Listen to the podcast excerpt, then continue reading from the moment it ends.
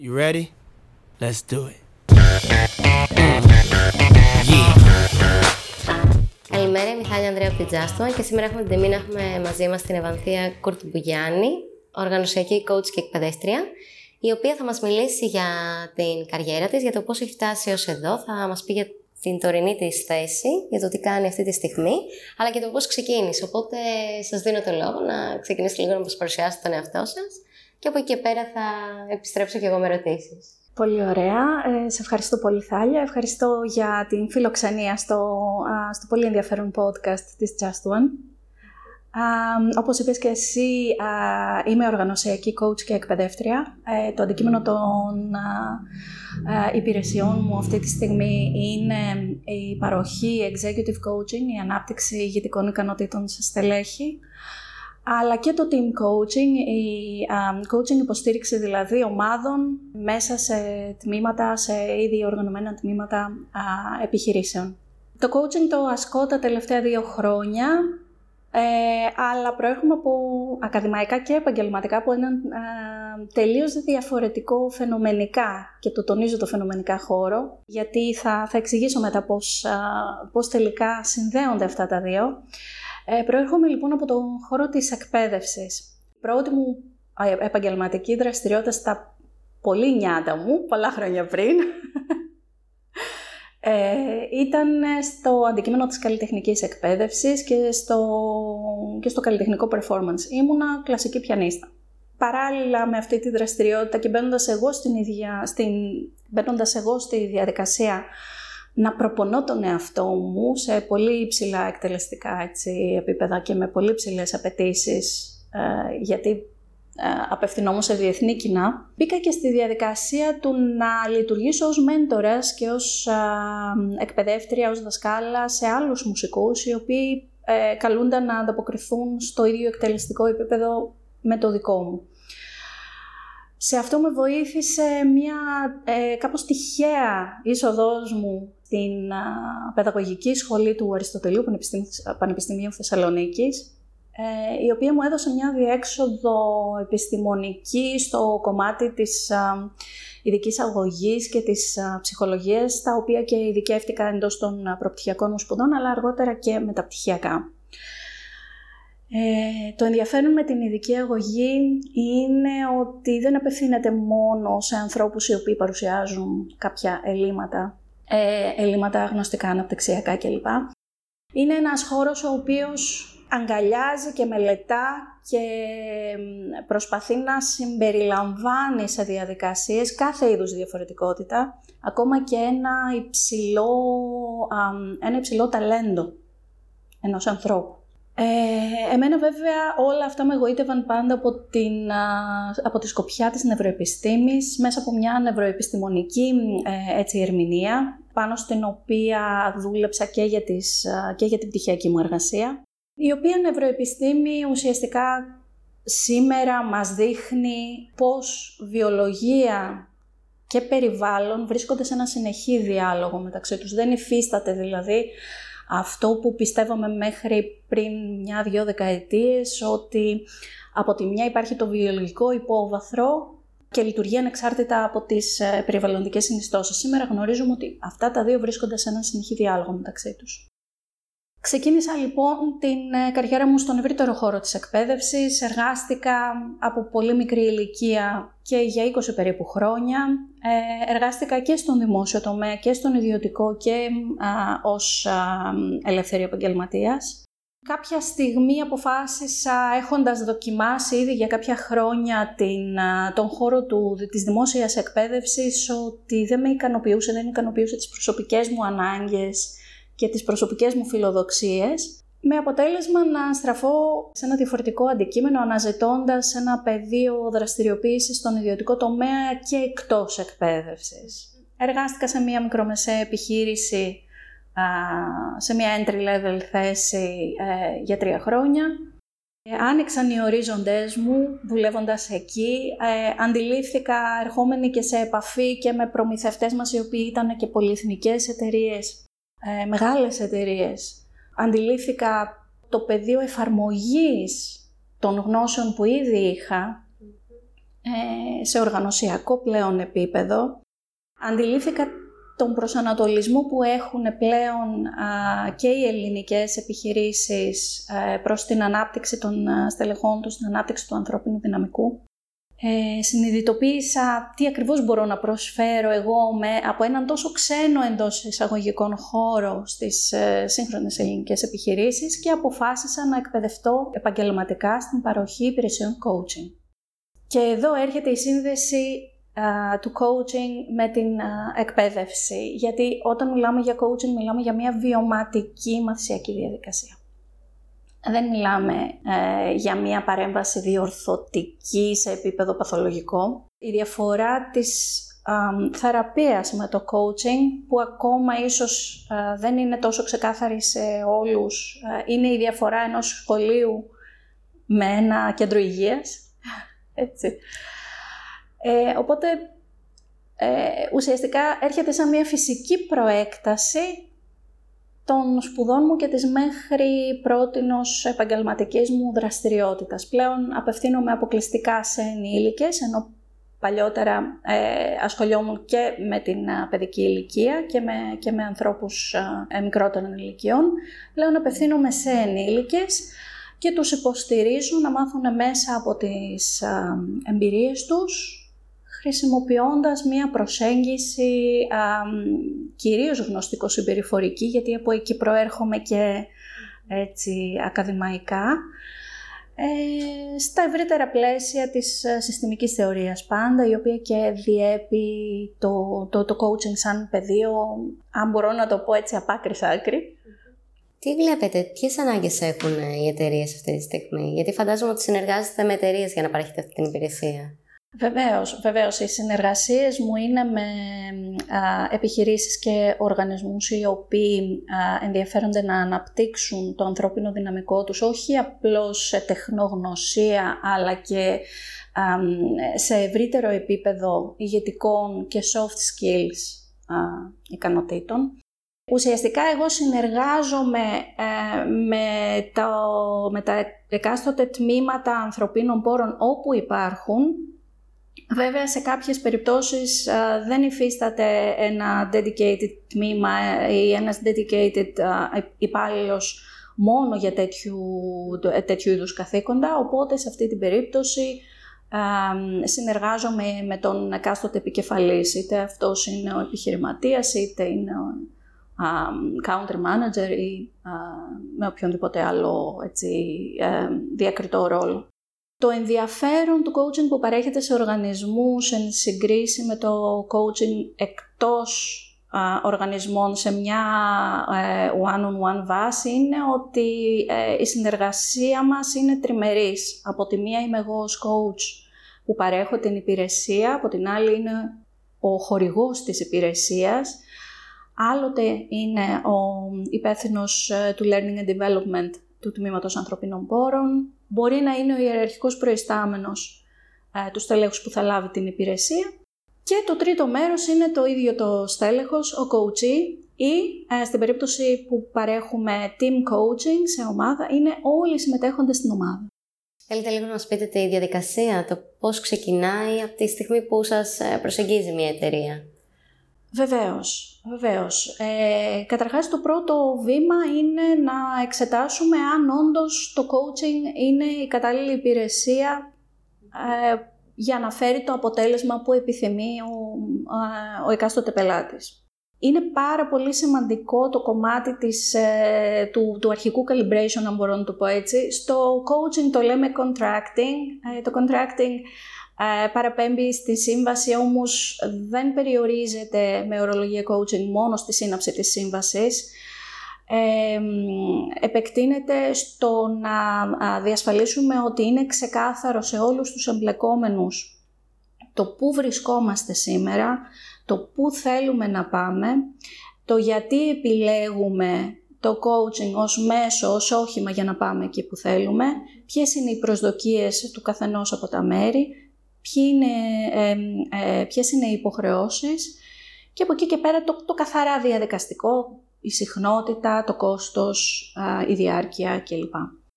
Αυτό γίνεται σε επίπεδο τριμερές αρχικά και μετά ακολουθεί και σε επίπεδο one-on-one με το εκάστοτε στέλεχος ή με την ομάδα, ομαδικά με το... Ακριβώς, ακριβώς.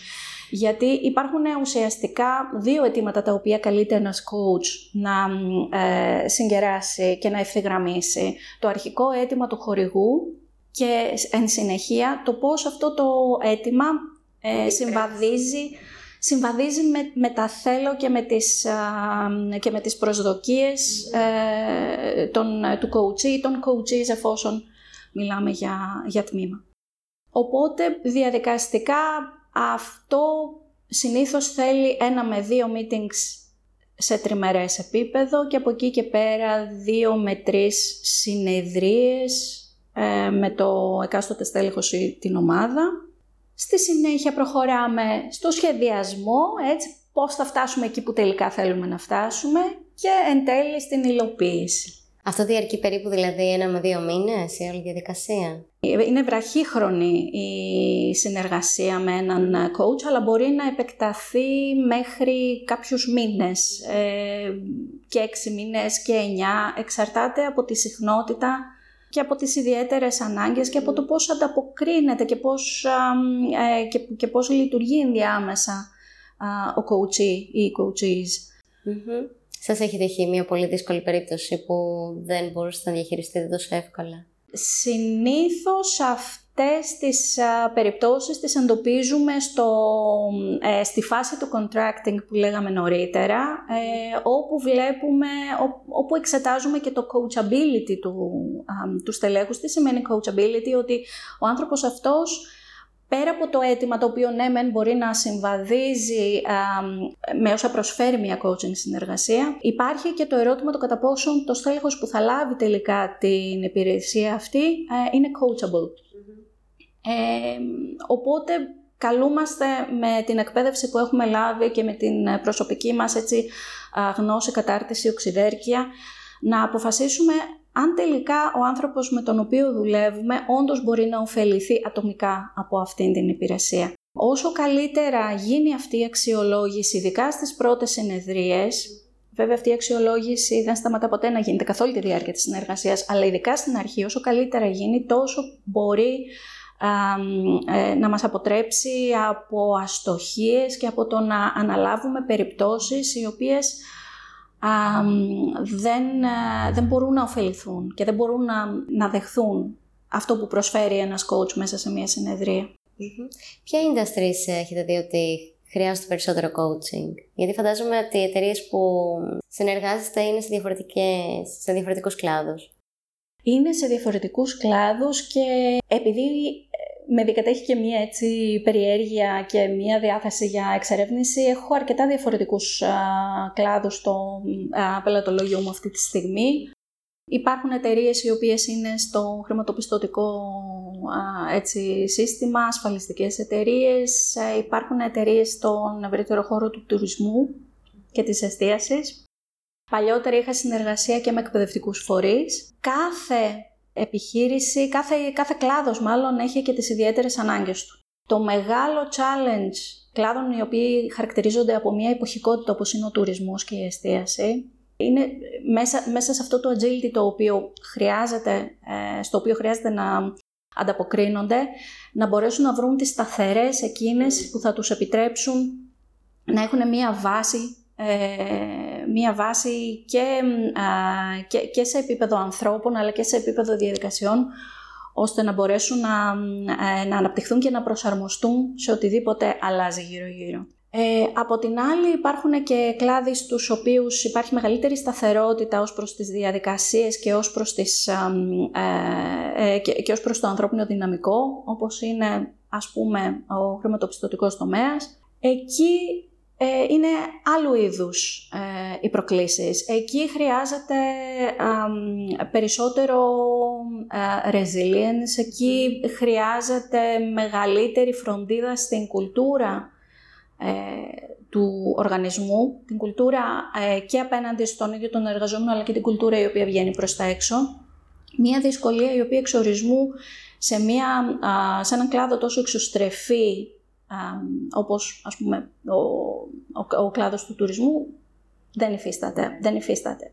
Οπότε εξαρτάται, εξαρτάται από τις ε, ιδιαίτερες ανάγκες. Το coaching ευτυχώς σαν υπηρεσία έχει ένα τεράστιο scope ε, το οποίο μπορεί να καλύψει σε επίπεδο ε, οριζόντιων ε, δεξιοτήτων ε, και παντού μπορεί να, να βρει εφαρμογή και πεδίο έτσι, ανάπτυξης. Πόσο εύκολο ή δύσκολο αντίστοιχα ήταν να ξεκινήσετε κάτι τέτοιο μόνοι σας; Ήταν πάρα πολύ δύσκολο γιατί κλήθηκα εξ αρχής να εφαρμόσω όλα αυτά τα οποία, να εφαρμόσω στον εαυτό μου όλα αυτά τα οποία α, κηρύττω. practice as I preach που θα λέγαμε ε, στα αγγλικά. Ε, καθώς κλήθηκα να αναπροσαρμόσω την ε, νοοτροπία μου την επαγγελματική ε, στο επίπεδο ενός ελεύθερου επαγγέλματος. Το οποίο ήταν κάτι πρωτόγνωρο για μένα. Ε, ούσα ήδη 20 ε, και χρόνια εργαζόμενη ε, με, ε, με άλλου είδους σχέσεις εργασίας. Οπότε το πρώτο ήταν αυτό. το δεύτερο, η δεύτερη μεγάλη μου δυσκολία ήταν ότι ξεκίνησα να παρέχω τις υπηρεσίες μου εν μέσω πανδημίας.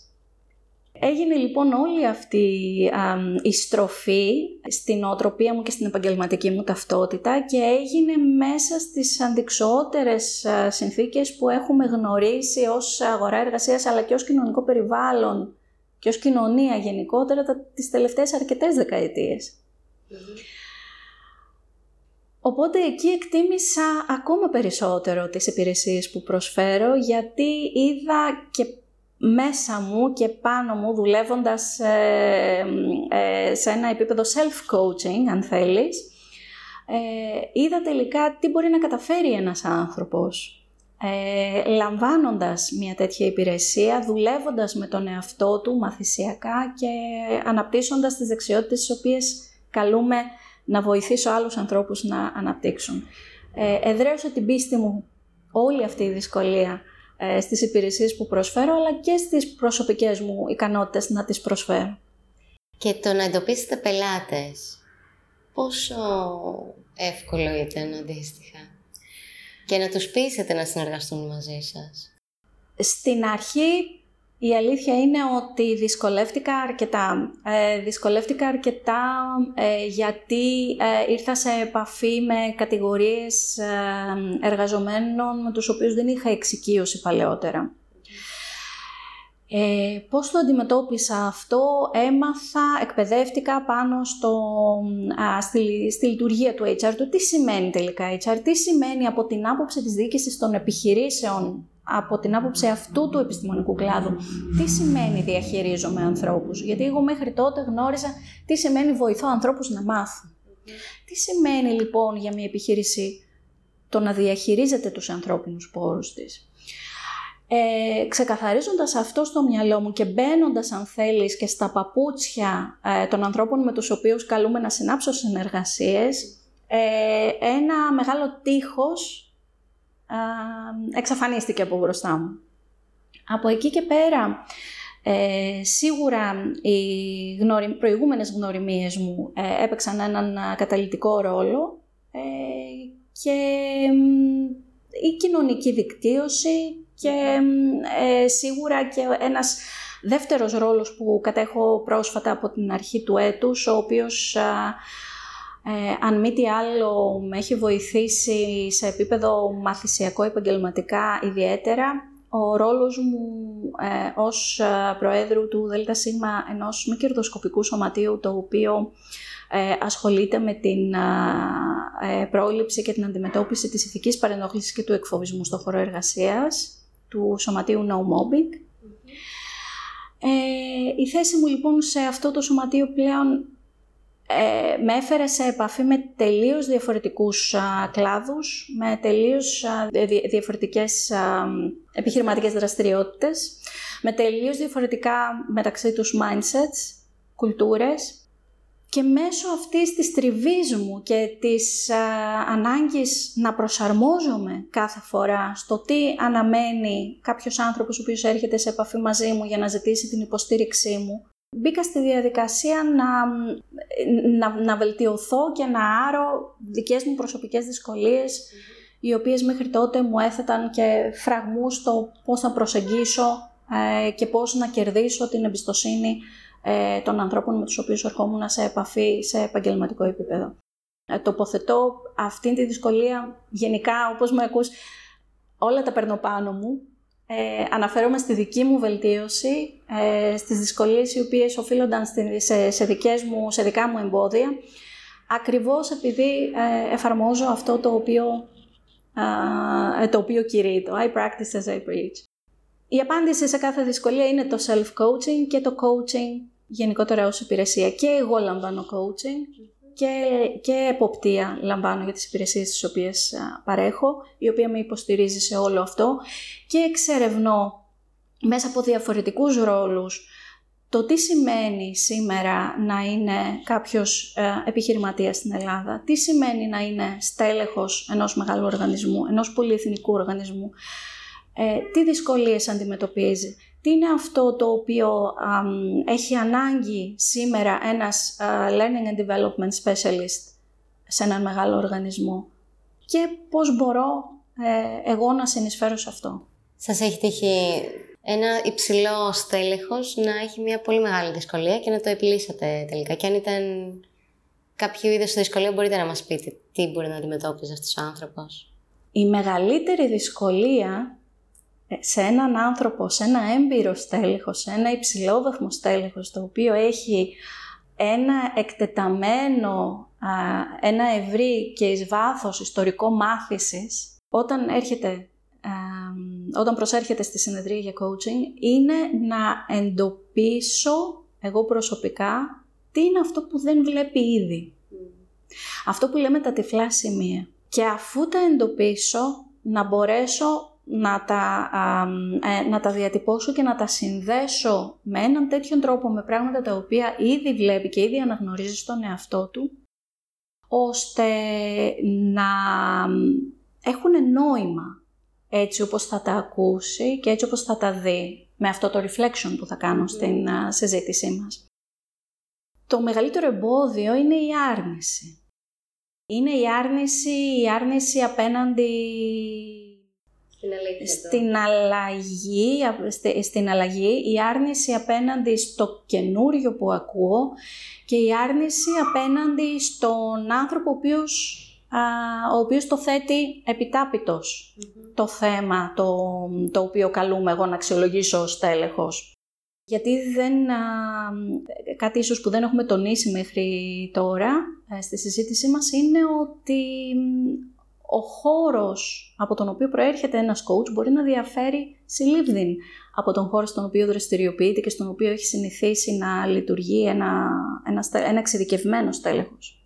Οπότε νομίζω ότι το σημαντικότερο που έχω πετύχει σήμερα δουλεύοντας με ανθρώπους υψηλά ιστάμενους είναι ακριβώς αυτό. Ε, να βρω τρόπο να καμφθεί αυτή η άρνηση και η αντίσταση μέσα από τον τρόπο που νοηματοδοτώ κάθε μου αντανάκλαση, κάθε μου παράφραση, κάθε μου αναπλαισίωση, ώστε να έχει νόημα για τον άνθρωπο που, που, την ακούει.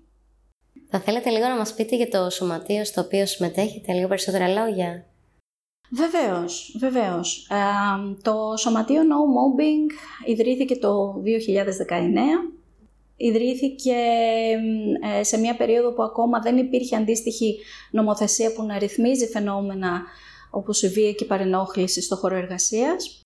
Η σκοπή μας είναι ε, καταρχάς η ενημέρωση, η πρόληψη, η διαχείριση του φαινομένου τόσο σε ατομικό όσο και σε συλλογικό επίπεδο. Προβαίνουμε σε ενημερωτικές συναντήσεις, workshops, εκπαιδεύσεις σε επιχειρήσεις, σε φορείς δημόσιου ιδιωτικού τομέα. Ασχολούμαστε με την έρευνα, προσπαθώντας να καταλάβουμε, να αποτυπώσουμε καταρχήν, αλλά και να ερμηνεύσουμε και να καταλάβουμε το φαινόμενο έτσι όπως αποτυπώνται στον ελληνικό χώρο, στην ελληνική αγορά εργασίας. Συνεργαζόμαστε με άλλους φορείς με παρόμοιους σκοπούς με τους δικούς μας και πλέον, και πλέον από, το, από τις αρχές του έτους ε, μια, ένας καινούριος σκοπός ο οποίος Προσθέθηκε από το ΔΣ το οποίο ανέλαβε αρχές του έτους την εκπροσώπηση του σωματείου. Ε, ήταν και είναι και η αρρωγή και η υποστήριξη των ατόμων τα οποία δέχονται mobbing, δέχονται bullying στον εργασιακό τους χώρο. Έχουμε αρχίσει να λειτουργούμε με την βοήθεια facilitators, ε, ομάδες αυτοβοήθειας, στην οποία μέσα από τη δυναμική της ομάδας προσπαθούμε να βοηθήσουμε ε, ανθρώπους να υποστηρίξουν ο ένας τον άλλον ε, όντας οι ίδιοι σε διαφορετικά επίπεδα, σε διαφορετικά ε, στάδια της ε, διαχείρισης του βιώματός τους. Προσπαθούμε με αυτές τις ομάδες ουσιαστικά να βάλουμε ένα stop σε ένα πολύ συχνό φαινόμενο στη σκέψη των ανθρώπων οι οποίοι υφίστανται οποιαδήποτε κακοποιητική εμπειρία, το, το οποίο αυτό χαρακτηριστικό είναι το gaslighting που λέμε, ε, η αμφισβήτηση δηλαδή της, του βιώματος, του ίδιου, του ίδιου τους του βιώματος, της ίδιας τους της ε, πραγματικότητας. Με το να γνωρίζω εγώ ως ε, θύμα ότι αυτό που βιώνω δεν υφίσταται μόνο στο μυαλό μου, δεν υφίσταται μόνο στην, στη σφαίρα της δικής μου φαντασίας και της δικής μου ελληματικής εντός εισαγωγικών κρίσης, αντιλαμβάνομαι ότι έχει υπόσταση, το βίωμά μου έχει αξία, έχει, είναι validated, έτσι. Και από εκεί και πέρα μπαίνω στη διαδικασία να το αξιολογήσω και να το διαχειριστώ. Εκεί πώς σας καλούν, σας καλεί κάποιος από την εταιρεία; Εκεί έχουμε, βεβαίως, έχουμε, ε, επειδή βάσει του νόμου πλέον του 4808 του 2021, ε, όλοι οι ιδιωτικοί ε, φορείς, αλλά και πλέον από το Γενάρη και οι δημόσιοι, από το Γενάρη του 2023 τώρα, ε, και οι δημόσιοι φορείς έχουν την υποχρέωση να ενημερώνουν το ανθρώπινο δυναμικό τους για αυτά τα φαινόμενα της βίας και της παρενόχλησης, να ενημερώνουν για τις σχετικές για τη σχετική νομοθεσία, για τις σχετικές ισχύουσες πολιτικές οι οποίες καταρτίζονται ε, από τον εκάστοτε εργοδότη για, τη διαχείριση, για την καταγγελία και τη διαχείριση τέτοιων φαινομένων. Μας καλούν, έρχονται σε, σε, σε επαφή μαζί μας ε, ε, αντιστοίχως υπεύθυνοι για τη διαχείριση τέτοιων καταγγελιών και υπεύθυνοι για την ε, εκπαίδευση του προσωπικού πάνω σε αυτά τα θέματα, προκειμένου να προσφέρουμε την τεχνογνωσία μας είτε μέσω βιωματικής εκπαίδευσης, είτε μέσω σεμιναρίων. Έτσι προσαρμοζόμαστε ανάλογα ε, με το τι ζητάει και τι ανάγκες έχει ο κάθε φορέας. Και έχοντας περάσει τώρα το πρώτο εξάμεινο ουσιαστικά, ε, επειδή είπατε ότι ξεκινήσατε μία έρευνα ε, πάνω στο κομμάτι αυτό, ποια είναι τα πρώτα αποτελέσματα που έχετε λάβει; Η πρώτη μας έρευνα έγινε, δεν έγινε τώρα, δεν ολοκληρώθηκε τώρα, ολοκληρώθηκε το 2020 και η δεύτερη το 2021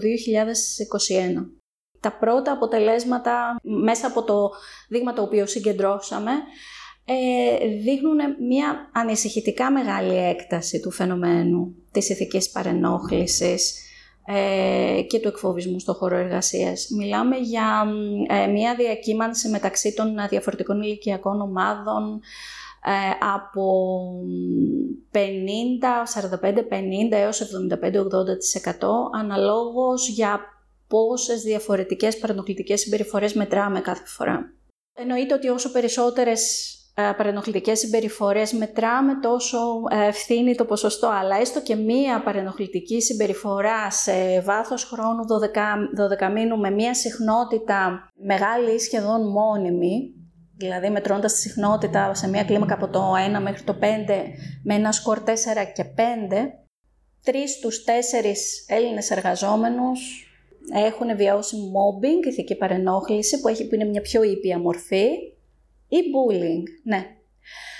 Οπότε εκεί μπαίνει και η ανάγκη της, η ανάγκη της επαναξιολόγησης και, τη, και του reflection και του αναστοχασμού πάνω στο τελικά τι πρεσβεύουμε ως οργανισμός και τι δείχνει η κουλτούρα μας. Πιο δύσκολο είναι να βοηθήσετε το θύμα ή τον άνθρωπο που έκανε το bullying για να αλλάξει τις αξίες του πάνω στον εργασιακό τομέα. Ο άνθρωπος ο οποίος ε, ασκεί το bullying πολύ σπάνια θα ζητήσει Ε, γιατί, γιατί έχει βρει μία διέξοδο στο πρόβλημά του, που είναι αυτού του είδους η συμπεριφορά. Έχει βρει έναν τρόπο να εκτονώνει αυτό το, ε, αυτό το, το οποίο τον βαραίνει συναισθηματικά με έναν ε, χι τρόπο. Ε, για υποστήριξη ενός ανθρώπου ο οποίος έχει βρει τέτοιες διεξόδους θα κληθώ σε επίπεδο ελεύθερου επαγγέλματος ως coach να υποστηρίξω από τον εκάστοτε είτε ιεραρχικό προϊστάμενο ή τον εκάστοτε υπεύθυνο του, του HR της επιχείρησης, ο οποίος μπορεί να παρατηρεί ότι εδώ, ε, εδώ χρειαζόμαστε την ανάπτυξη εναλλακτικών συμπεριφορών ώστε να σταματήσει αυτή η βλαπτική συμπεριφορά απέναντι σε συναδέλφους ή υφιστάμενους. Στο σωματείο λαμβάνουμε αιτήματα υποστήριξη από τα ίδια τα θύματα και όχι από τους θύτες. Οπότε σε αυτήν την περίπτωση η μεγάλη δυσκολία στο να υποστηρίξεις έναν άνθρωπο ο οποίος βιώνει θυματοποίηση και μάλιστα χρόνια θυματοποίηση, γιατί όσο περισσότερο χρόνο διαρκεί, διαρκεί αυτή η κακοποιητική σχέση, τόσο μεγαλύτερη, τόσο μεγαλύτερη είναι και τα πλήγματα στον ψυχισμό του. Η, η μεγαλύτερη δυσκολία λοιπόν για την υποστήριξη θυμάτων είναι καταρχάς να τους βοηθήσουμε να καταλάβουν ότι η δικαίωση την οποία επιζητούν και η ανακούφιση, η άμεση ανακούφιση την οποία επιζητούν θα πάρει χρόνο. Η πρώτη μας συμβουλή είναι να ε, ζητήσουν την υποστήριξη ενός ειδικού ψυχικής υγείας. Να ξεκαθαρίσω εδώ ότι το coaching δεν αναλαμβάνει ε, τη διαχείριση τραυματικών βιωμάτων. Δεν είναι μια υπηρεσία που μπορεί να βοηθήσει σε τέτοιες περιπτώσεις. Ίσα ίσα μπορεί με έναν αδέξιο χειρισμό να προκαλέσει και παράταση της εμπειρίας της τραυματικής. Ε, οπότε, αυτό που συχνά δεν αναγνωρίζει είναι ένα θύμα ε, κακοποίησης, ψυχολογικής κακοποίησης είναι ότι χρειάζεται ψυχολογική υποστήριξη, χρειάζεται τη συνδρομή ενός ειδικού ψυχικής υγείας για να μπορέσει ε, να ανακτήσει το ψυχολογικό κεφάλαιο που θα χρειαστεί προκειμένου μετά σε δεύτερο χρόνο να μπει στη διαδικασία να, ε, να υπερασπιστεί τον εαυτό του, να θέσει τα όρια του, να προβεί ενδεχομένως σε κάποια καταγγελία είτε ε, στον εργοδότη του είτε εκτός του εργοδότη του και, να, και, να, και να μπει σε μία τροχιά διαχείρισης και απεμπλοκής από αυτήν την κακοποιητική σχέση. Οπότε οι δυσκολίες είναι, α, είναι τελείως διαφορετικές σε κάθε περίπτωση. Στην περίπτωση του, θύμ, του θήτη έχουμε αυτό που λέμε τα τυφλά σημεία. Ο ίδιος δεν βλέπει ότι χρειάζεται υποστήριξη, ότι χρειάζεται να αναπτύξει εναλλακτικές συμπεριφορές μη κακοποιητικές για να μπορέσει να πετύχει αυτό που θέλει. Και από την άλλη, ε, στην περίπτωση του θύματος, η δυσκολία έγκυται στο να προτεραιοποιήσει την ψυχική του λειτουργικότητα, ώστε να μπορέσει σε δεύτερο χρόνο ε, να διαχειριστεί ε, και νομικά το βίωμά του. Ωραία, και για να ελαφρύνουμε λίγο το κλίμα, θα ήθελα λίγο να μας πείτε περισσότερα λόγια για τα επόμενα steps ε, στο κομμάτι που έχετε αυτή τη στιγμή. Ποιος είναι ο στόχος για το επόμενο εξάμεινο, μέχρι τέλος του χρόνου τι θα θέλετε να καταφέρετε; Σε προσωπικό επίπεδο, επειδή βρίσκομαι και στη διαδικασία πιστοποίησης μου από α, επαγγελματικούς φορείς, διεθνείς επαγγελματικούς φορείς του coaching, θα ήθελα προσωπικά να έχω καταφέρει να, να πιστοποιηθώ μέχρι τέλος του έτους και επίσημα πλέον, γιατί είμαι σε μια αρκετά έτσι απαιτητική διαδικασία και εποπτείας και εκπαίδευσης κλπ. Θα ήθελα σαφέστατα να μπω βαθύτερα στους ε, κλάδους τους οποίους ε, ήδη δραστηριοποιούμε και να μάθω μέσω της τριβής ακόμα περισσότερα το τι σημαίνει, το, το πώς νοηματοδοτούν τις εμπειρίες τους οι εργαζόμενοι σε αυτούς τους κλαδους γιατί είναι βασικό, α, βασικό στοιχείο του πώς θα μπορέσω εγώ να συνεργαστώ μαζί τους, το να γνωρίζω πώς σκέφτονται και πώς ερμηνεύουν τα βιώματά τους. Και σε δεύτερο επίπεδο, αν μπορούμε έτσι να επεκτείνουμε το, το πλάνο και για την δραστηριότητά μου, για την εθελοντική μου προσφορά και υπηρεσία στο Σωματείο No Mobbing, θα ήθελα ιδανικά μέχρι τέλος του έτους να έχουμε ολοκληρώσει την τρίτη έρευνά μας, η οποία αυτή η έρευνα φιλοδοξούμε να καλύψει ε, όσο το δυνατόν περισσότερους εργασιακούς κλάδους και στο δημόσιο και στον ιδιωτικό τομέα, να έχουμε πλέον ένα δείγμα ε, αρκετών ώστε να έχουμε πιο αξιόπιστα δεδομένα και βάσει αυτών των αξιόπιστων δεδομένων και της ερμηνείας στην οποία θα προβούμε να έχουμε και μεγαλύτερη ισχύ σαν συλλογικότητα ε, να ασκήσουμε πιέσεις, να προτείνουμε λύσεις οι οποίες θα ληφθούν σοβαρά υπόψη και γενικότερα να αυξήσουμε την επιρροή μας στα, στα πράγματα.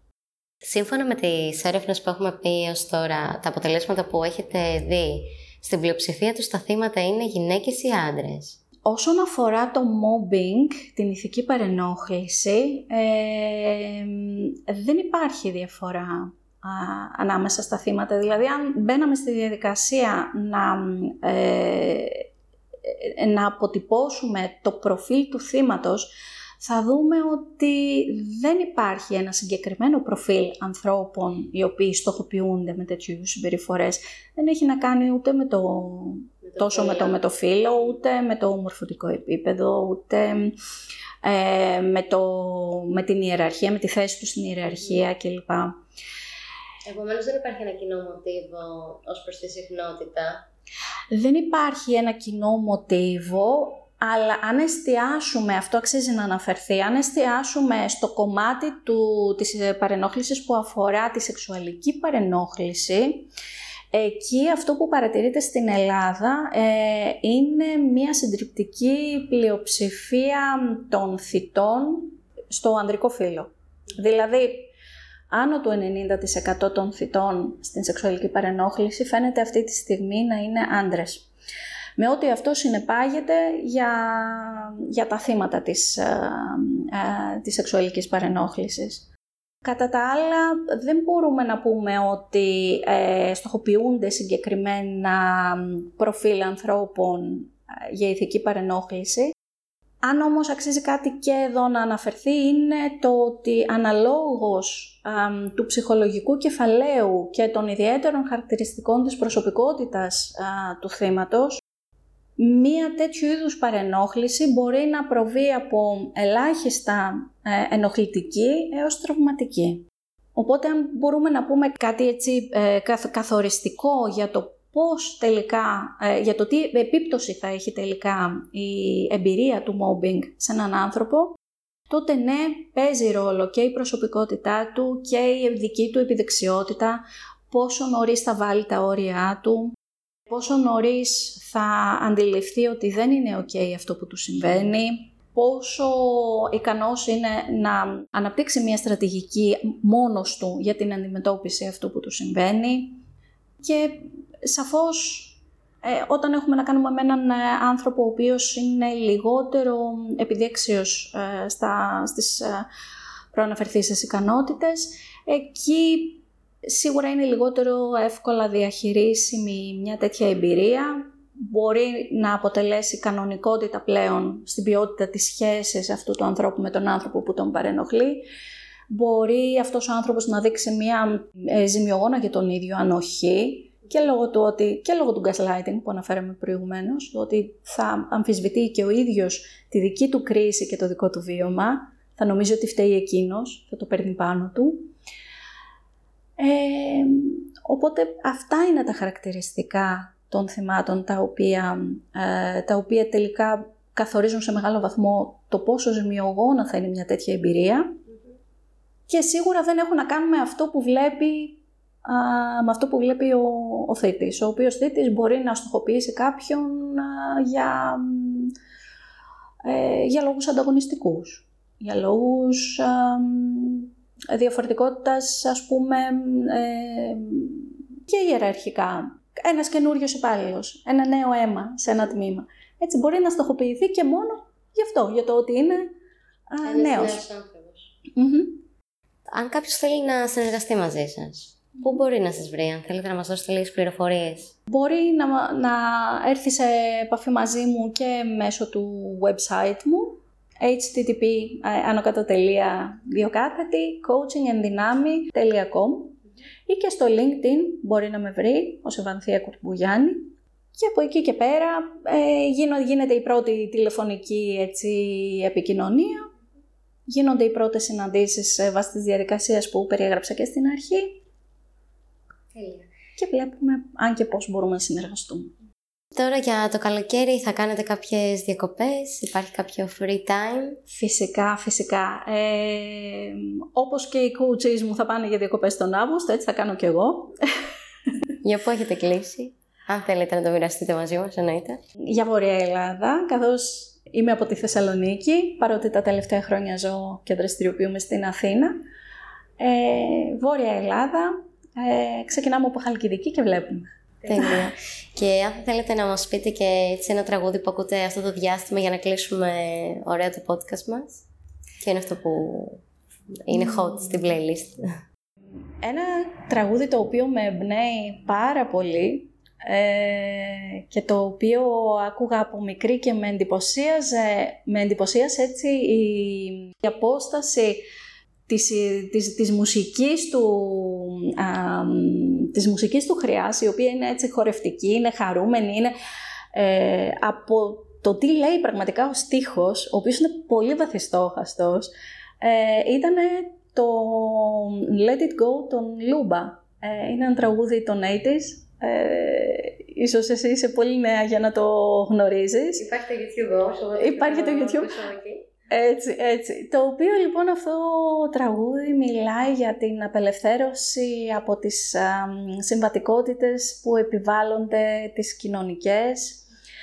Ε, και γενικά όταν το ακούω με βάζει τη διαδικασία πάντα να προβληματίζομαι με, όσον αφορά το μέχρι πού τελικά υπακούμε και από πού και έπειτα ε, αρχίζει η δική μας ε, αυτοεκπλήρωση, αρχίζει να μετράει σαν ανάγκη. Η δική μας αυτοεκπλήρωση, η δική μας ε, αυτοέκφραση, το δικό μας αποτύπωμα, το δικό μας μοναδικό αποτύπωμα στην κοινωνία, στην ανθρώπινη ιστορία, αν θες να το δούμε έτσι και λίγο πιο,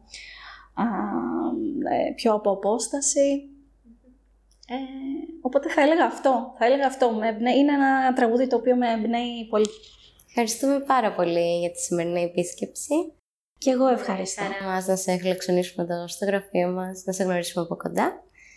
Και εύχομαι καλό καλοκαίρι, καλή ξεκούραση και με το καλό όλες τις πιστοποιήσεις μέχρι τέλος χρόνου. Ευχαριστώ πάρα πολύ. Καλή, καλό καλοκαίρι και ε, κάθε καλό εύχομαι και για την Just One και για σένα προσωπικά. Ευχαριστούμε πολύ. Καλή συνέχεια.